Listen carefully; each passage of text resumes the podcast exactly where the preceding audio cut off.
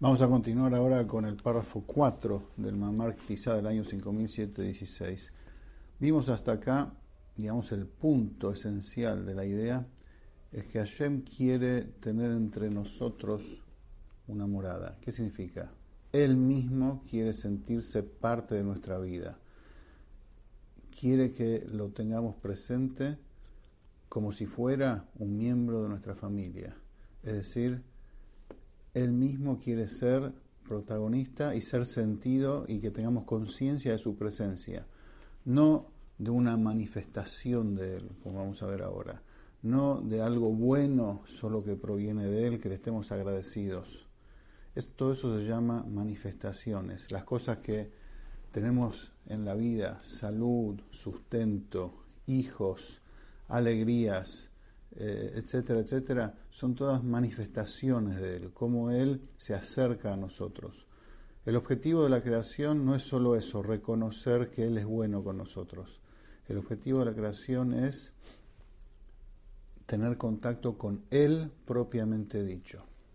Sobre, sobre eso decía el primer rebe de Jabal, lo estudiamos hace un tiempo atrás eh, en Deres Mitzoteja, en el libro, famoso libro del Tzemach del tercer Rebe, donde cita a su abuelo diciendo que a veces en momentos así de, excelso, eh, excelsa elevación espiritual, él se revolcaba por el piso y decía, no quiero nada, no quiero tu paraíso espiritual, no quiero tus manifestaciones, solo te quiero a ti, le decía Hashem, solamente te quiero a vos y nada más. Esa sensación ese, ese deseo, ese anhelo es el objetivo de la creación. Una persona que llega a eso ya cumplió con el propósito para el cual fue creado. Vamos a ver ahora, en palabras del Rebe, qué significa, cómo explica él todo esto acá. Párrafo 4 del Mamar. Todavía tenemos que entender. Dijimos hasta acá que el propósito de todo el descenso gradual de la luz divina es llegar a este mundo físico porque después no hay nada más. Este es el final, la estación final. Por lo tanto, acá está el objetivo. Pero el rey dice, no, detengámonos en el dicho, en el origen, en el dicho de nuestros sabios, que ellos nos enseñan qué es lo que Hashem quiere. Hashem tuvo el deseo de tener una morada en los planos inferiores. Inferiores en plural. Entonces, el rey dice, en los mundos espirituales, también allí el nivel inferior, el nivel que sigue, es inferior del cual, en relación al, al que provenía. Porque la radiación espiritual que hay en el mundo inferior es mucho más disminuida que, la dimensión anterior. O sea, no es lo mismo el mundo de Briah, que allí están las almas de los grandes tzadikim, no como Atzilut. El mundo de Briah es el mundo del Ganeden superior, donde Hasidus explica que ahí es el lugar, por ejemplo, de las almas de los hijos de Jacob, de las doce tribus, mientras que en la dimensión divina de Atzilut es el lugar de las almas de los patriarcas, Abraham, Isaac y Jacob. Pero aún así, en el mundo de Briah irradia allí la presencia de Hashem de manera grandiosa. Se oculta esa presencia de Hashem y da vida y sostiene al que sigue, al mundo de Yetzirah. Entonces el rey pregunta acá, el mundo de Yetzirah, que es el que ya se ve la figura un poco de lo que va, de lo que Hashem quiere. Briah es el primer destello, donde está todo incluido en una gran masa, por así decirlo, donde no se ve todavía la idea de las cosas. En el mundo de Yetzirah ya se ve un poco cómo se va a, decodificar el tema en la creación. Allí ya hay almas inferiores, ya hay ángeles de niveles inferiores. Entonces podemos decir de que ese mundo es inferior en relación a Briah. Y, así, y en cada nivel, en cada dimensión, hay muchísimos niveles intermedios que uno es inferior al otro. Entonces eso cuadra perfectamente con el dicho de nuestros sabios, que Hashem quiere una morada en los planos inferiores. ¿Por qué decir que el objetivo está exclusivamente en nuestro mundo físico. Si hay inferiores también en los mundos espirituales, porque uno viene después del otro.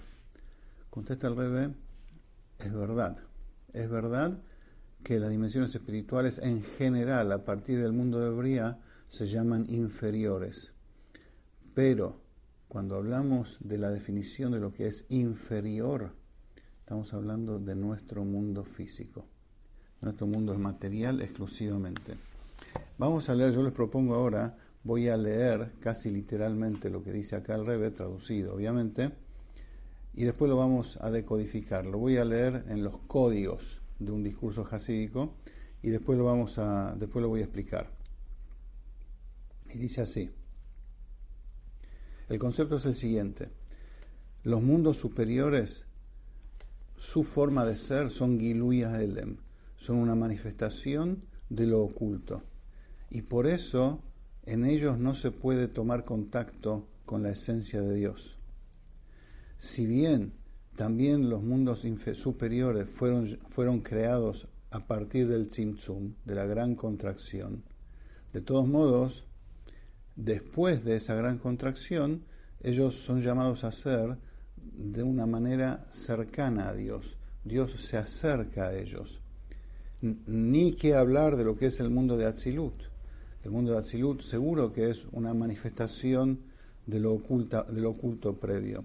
Incluso los mundos que siguen, las dimensiones que siguen, Briah y y espirituales, también en ellos hay muchos detalles, muchos pormenores que se parecen a cómo existe el mundo de Atzilut, que es una manifestación de lo oculto. Por eso, si bien todas estas dimensiones en líneas generales se llaman tachtonim, se llaman niveles inferiores, de todas maneras, si vamos a analizar el tema más en profundidad, nuestro mundo físico es el que se llama realmente inferior, porque, es la, porque representa la máxima ocultación y su llamado a ser no es de forma de manifestación de lo oculto, sino es un hitabut hadasha, es una creación totalmente nueva que oculta totalmente su fuente y raíz espiritual. De manera tal de que no sólo la luz y la vitalidad de la infinita presencia de Dios no se siente en este mundo físico, sino más todavía, incluso la esencia de Hashem no se siente en este mundo físico. ¿Qué quiere decir el Rebe con todo esto? Acá hay varios conceptos. El primero que tenemos que entender es Tzimtzum. Tzimtzum es la gran ocultación que produce Dios de su irrestricta presencia previa a la creación. Él estaba solo, donde su infinito estaba totalmente manifiesto. Si eso persistía, no daba lugar a otra cosa. La creación, el, proceso de Hashem para crear, consiste en un desarrollo para dar lugar a un otro. Para dar lugar a un otro, él se tiene que ocultar. Así como el ejemplo que se da en Hasidut, una persona, un gran sabio, si le va a, tirar, como se dice, de una, de una vez, sin elaborar su idea a un alumno que es muy inferior a él, el alumno no va a entender nada, lo va a marear inclusivamente. El sabio puede hablar de igual a igual con otro sabio de su mismo nivel y capacidad, pero cuando va a hablar a otro, tiene que, tiene que contraer, tiene que ocultar toda su, su, torrente eh, eh, intelectual y su sabiduría y su conocimiento, tiene que elaborar dentro de sí mismo lo que quiere decir y recién ahí puede hablar y puede enseñar en el nivel del oyente, del receptor. Salvando las distancias, así pasa con Hashem. Y en realidad es al revés. En nosotros es así porque así hizo Hashem primero. Si él permanecía manifiesto con toda su su irrestricta y su infinita revelación, era imposible dar lugar a un mundo, dar lugar a mí, a ustedes. Era imposible dar lugar a un otro que se sienta un algo. Para eso él tiene que ocultarse. Esa ocultación, sin entrar en detalle, se llama tzimtzum, contracción. Entonces, lo que dice acá al revés, que incluso las dimensiones espirituales de la creación, previas que están dentro nuestro, pero son previas a la aparición del cuerpo y la materia, incluso esas dimensiones espirituales son producto de la, de la contracción y ocultación de Hashem. Sin embargo, hay una diferencia, cómo Hashem da vida a las dimensiones del espíritu y cómo Hashem da vida a nuestro mundo físico. Las dimensiones del espíritu son creadas a partir de un acercamiento divino hacia ellas. En otras palabras, significa que en las dimensiones despojadas de cuerpo y materia se siente la raíz espiritual, de dónde provienen, se siente, manifiesta y permanentemente que hay un creador, se siente, son conscientes de eso. Eso se llama Gilui Haelem, lo que estudiamos recién, la manifestación de algo oculto, es decir, se oculta en ellos su fuente de vida, se oculta en ellos su eh, nivel espiritual anterior, donde estaban ahí existiendo de manera latente, potencial, incluidos en otra dimensión más sutil que contiene a muchos de una sola vez, como está explicado, por ejemplo, en relación al nivel de Keter. Keter es el nivel que, que incluye en un solo punto las 10 sefirot que después se desarrollan en el mundo de Atzilut. Las 10 sefirot son los 10 canales de expresión de Hashem, que en el mundo de Atzilut están bien, bien eh, eh, segmentados. En cambio, ¿de dónde provienen? Provienen de un solo punto en donde están todas incluidas allí. Lo mismo sucede con las dimensiones espirituales. Todo lo que hay, por ejemplo, en el mundo de Yetzira que hablábamos antes, donde ya ahí se, se puede vislumbrar cómo se va a ir segmentando y dando forma a este mundo físico, está todo eso incluido en una sola masa, en una sola masa, en un solo punto de materia, por así decirlo, espiritual, en el mundo de Briá, donde no se nota todavía la forma de las cosas. Entonces, el mundo de Briá se oculta y da lugar al mundo de Yetzirah, pero el mundo de Yetzirah, esas almas, esos ángeles, sienten, son conscientes que estuvieron, en, que están en su raíz espiritual, incluidos en algo superior, en una dimensión más sutil, en una dimensión más abstracta. Y desean y anhelan unirse a eso. Y es más, desean y anhelan unirse a la fuente de su fuente, que es Dios propiamente dicho. Entonces, eso significa Giluya Helen, es una manifestación de lo oculto. El mundo de Yetzirah, en el ejemplo que estamos dando, se manifiesta lo oculto que hay en ellos del mundo de Bría anterior.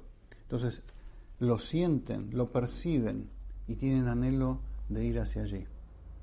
Porque Hashem deja ver en esas dimensiones su fuente espiritual. Son conscientes que hay un creador, son conscientes que hay una dimensión que los trasciende. En cambio, en nuestro mundo físico la ocultación es total el llamado a ser de, nuestra, de, nuestro plano inferior de cuerpo y materia se llama Yesh Me'ain, algo a partir de la nada, no manifestación de lo oculto. Manifestación de lo oculto uno es consciente de que hay una fuente espiritual. Algo a partir de la nada, Yesh Me'ain, significa que el Yesh, el algo, no sabe de dónde proviene, no es consciente de dónde, de dónde se le da vida. Ain, lo llama Ain, nada, porque no sabe, no tiene acceso a eso. Entonces somos algo nuevo. Algo nuevo porque estamos como si fuera en una desconexión, como si fuera en una desconexión con nuestra fuente de vida.